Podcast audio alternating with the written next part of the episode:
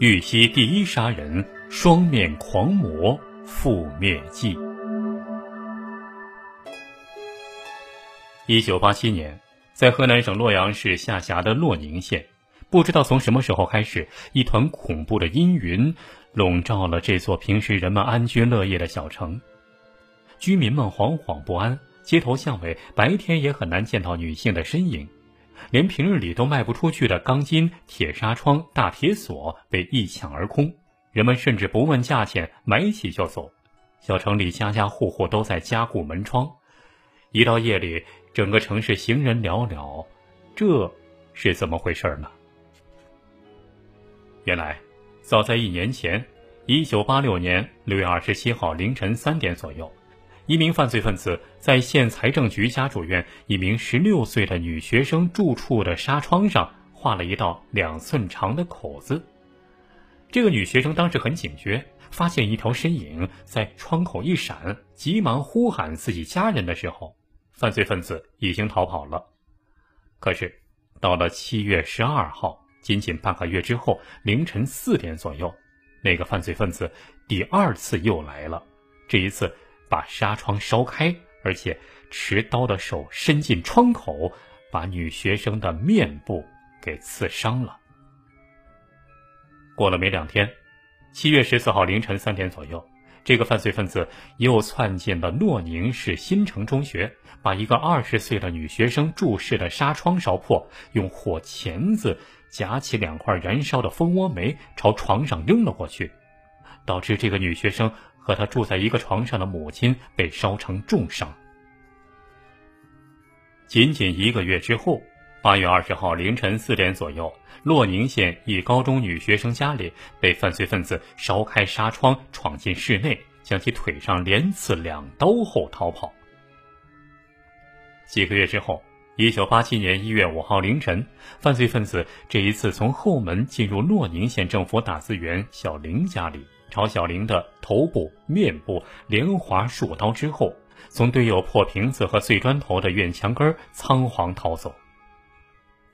犯罪分子如此狂妄，连连作案骚扰城区，扰得民心不安，县城鼎沸。虽然当地警方派出了大量警力，多次进行侦查工作，但是仍然未能取得进展。一九八七年四月十四号。洛宁县外贸局的一名女职工小雷走下长途汽车，回到了局家属院。一个星期之前，她到信阳学习蜂蜜化验技术，现在学习归来，心情很激动。当晚不顾长途奔波的疲劳，就去找日思夜想的心上人。她和男朋友再过半个月就要结婚了，有好多悄悄话要说。两个人幽会到十点，这才恋恋不舍的分手。回到家里。他进入了甜蜜的梦乡，但令人痛惜的是，就这个活泼可爱的姑娘，就这样长眠在梦里，再没有醒来。同床的妹妹半夜里突然发现姐姐脖子上血乎乎的，已经死了。警方接到报案后，迅速赶到，在其室外的纱窗上发现了一个用火柴烧开的倒七字形的口子。然后又在窗台上提取到了一枚残缺的军用解放鞋的鞋印。经过详细勘查，警方发现小雷尸体完好，没有被强奸的迹象，更没有搏斗的痕迹。技术人员把这起案件中提取的鞋印和一月五号那起案犯踩在玻璃瓶上的脚印进行了对比，认定这是一人所留。警方经过细致的分析，他们发现，这起案件和之前发生的十一起流氓滋扰伤害案具有诸多相同的手段和特点。首先呢是犯罪分子作案时间都是选择在夜间或者深夜。第二，犯罪分子有独来独往的习惯，也许这和职业有关。第三，犯罪分子大多带有刀子、火柴等作案工具。第四。作案的时候，犯罪分子喜欢挑选有纱窗的窗户，烧成倒七字状，然后入室作案。第五，作案地点选择的都是比较偏僻、易于逃脱的地方。第六，袭击对象都是青年妇女，而且不偷不奸。据此，专案组将此案定名为“四幺五系列流氓滋扰杀人案”。经过分析，警方认为，首先呢，案犯可能是大龄男青年，或许是在恋爱、婚姻上受过挫折而形成变态心理的人；第二呢，可能是受过打击、处理、遭受过惩罚、对现实不满的人；第三，可能是具有一定攀爬或者有一定地形地貌知识的现役军人或者退伍军人；第四，作案的时间大多在零点以后。有可能是职业比较自由的，或者是无业人员。第五，案发地点因为都是在县城附近，所以案犯可能是居住在县城的人，或者居住在县城附近。警方认为，这个案犯已经由原来的商人升级成了杀人，社会危害极为严重，必须及早捉拿归案。据此啊，警方制定了以洛宁县为中心，在方圆二十里的范围内全面排查。并同时设置了二十八个点，配合六十多名公安干警蹲点守候的方案。网就这样悄悄的撒出去了，但是警方没有想到的是，这仅仅是个开始。就在四幺五杀人伤害案发生的三个月之后，一九八七年七月二十五号凌晨三点，一个黑影出现在当地一名女营业员小张的床边。夜深人静了，小张当时还没有睡觉，正在闭上眼睛想心事。她刚从远离县城的门市部请假回来，白天呢和丈夫吵了几句嘴，晚上两个人分床而住。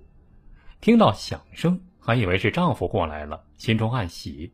这时候，被单掀开了，她连眼也懒得睁，只往里面侧了侧身子，让出个位置。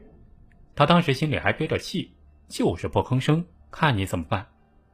可就在这个时候，只觉得腰间一凉，随之一阵剧痛传来。他翻身睁眼，只见一把尖刀捅进了腰里。抬头一看，眼前站着一个陌生人，他顿时吓得是浑身发抖，大声呼叫。这个时候，旁边房间居住的爱人闻讯赶了过来，可是陌生人已经逃之夭夭了。黑影虽然消失了，但是真面目。总算暴露了，这是一个人，不是鬼。而这个杀人狂魔并没有收手。一九八七年十二月十九号，当地居住的小工辞别了新婚的丈夫，到县医院陪护姐姐做手术。凌晨两点的时候，竟然也在睡梦中结束了生命。致命刀口同样是在左腰部位。经过公安机关技术鉴定和目击者提供的情况，凶犯是这么一副模样：男性，身高一米七左右，年龄在二十五岁到三十岁之间，浓眉大眼，体格粗壮。但是，这样的描述实在是太模糊了。洛宁县城和周围的五个村庄加起来人口总共近三万，具有上述特征的男性青年起码都有好几千。再加上经常流动于县城的外地人员，这总数超过了七千人。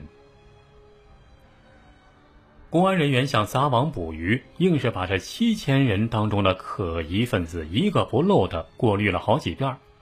过滤的结果是破获了重大案件八起，一般案件三十起，抓获形形色色的犯罪人员一百六十多人。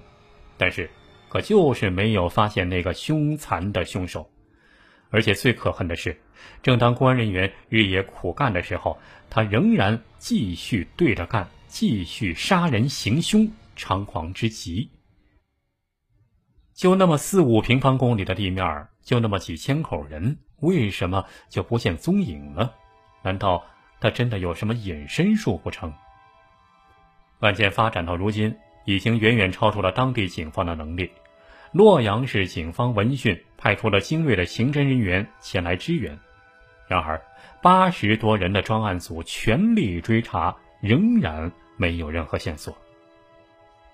而最令人吃惊的是，这个恶魔竟然顶风作案，而且就在洛阳派来的刑侦力量来到洛宁协助破案的时候，又一次作案了。